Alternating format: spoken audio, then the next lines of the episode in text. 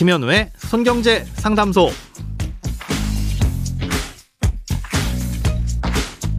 새는 돈 맞고 숨은 돈 찾아드립니다. 손경제 상담소 김현우입니다. 저축, 보험, 대출, 연금, 투자까지 이 돈에 관련된 고민이라면 무엇이든 맡겨주세요. 오직 당신만을 위한 맞춤 상담. 먼저 오늘 사연 만나보겠습니다.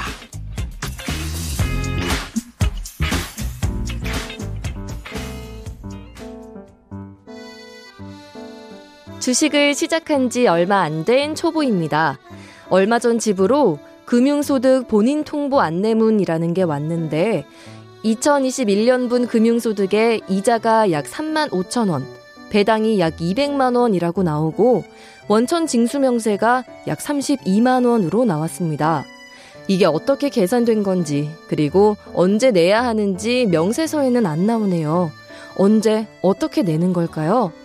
그리고 하나 더. 이번에 금속에 관련된 ETF에 천만 원 정도를 투자했다가 수익을 보고 팔았는데 나중에 보니 약 40만 원 정도가 수수료로 나갔더라고요. 이건 너무 많이 뗀 거 아닌가 싶기도 하고 원래 이렇게 많이 떼는 건지도 궁금합니다. 네, 주식을 시작한 지 얼마 안 된 초보라고 하셨는데 투자 금액도 크고 다행히 뭐 수익은 보신 것 같습니다. 축하드립니다. 아, 일단 금융소득 안내문 이게 뭔지 알려드리겠습니다. 먼저 증권사로부터 받으신 안내문일 텐데요. 해당 증권사에서 작년 한 해 동안 투자를 한 결과 1년 동안 받으셨던 이자와 배당소득 그리고 그에 대한 세금을 안내한 서류입니다. 주식을 갖고 있으면 배당이란 걸 해주잖아요. 그리고 주식을 사기 전에 이 CMA 같은 곳에 돈을 넣어두면 거기에선 이자도 나오고요. 그 합계 금액이 약 203만 원 정도 된다는 겁니다. 그리고 이에 대한 세금이 약 32만 원이란 건데요. 이자와 배당 소득에 대한 세율은 15.4%니까 203만 원에 15.4%인 32만 원 정도의 세금이 부과된 겁니다. 예, 그러면 이 세금은 언제 어떻게 내시는 거냐? 이미 납부를 하셨습니다. 앞서 사연에서 원천징수 명세라고 보내주셨잖아요. 이 말인 즉슨 이자와 배당금을 지급할 때 이걸 지급해주는 증권사에서 원천적으로 세금을 먼저 떼서 나라에 내고 나머지를 지급해드렸다는 겁니다. 예, 그러니까 실제로는 203만 원이 아니라 대략 170만 원 정도를 아마 받으셨을 겁니다. 세금을 또 내실 걱정은 안 하셔도 되는데요. 다만 이 증권사뿐만 아니라 모든 금융기관을 합쳐서 1년간 받은 이자와 배당이 총 2천만 원을 넘게 되면 그땐 다른 모든 소득과 합쳐서 5월에 종합소득세 신고 이걸 다시 하셔야 되고요. 세금을 또 추가로 내실 수도 있습니다. 아, 이렇게 되면 신고를 할 준비도 해야 되고 또 세율이 높아져서 세금 부담도 커질 수 있으니까 미리미리 확인하시라고 연간 발생한 금융소득이 100만 원 이상이면 아, 이런 안내문을 보내드리는 겁니다.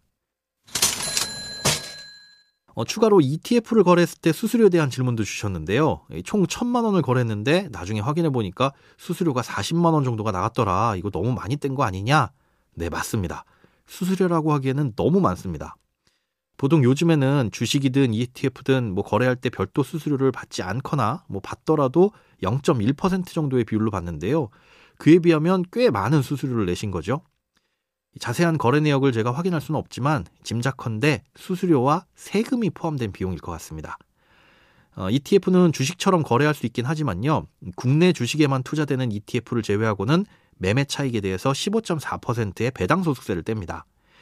금속에 관련된 ETF에 투자하셨다고 하셨는데 아마도 여기에서 250만 원 정도의 수익이 발생했고 그래서 이에 대한 세금을 뗀 게 아닌가 싶습니다.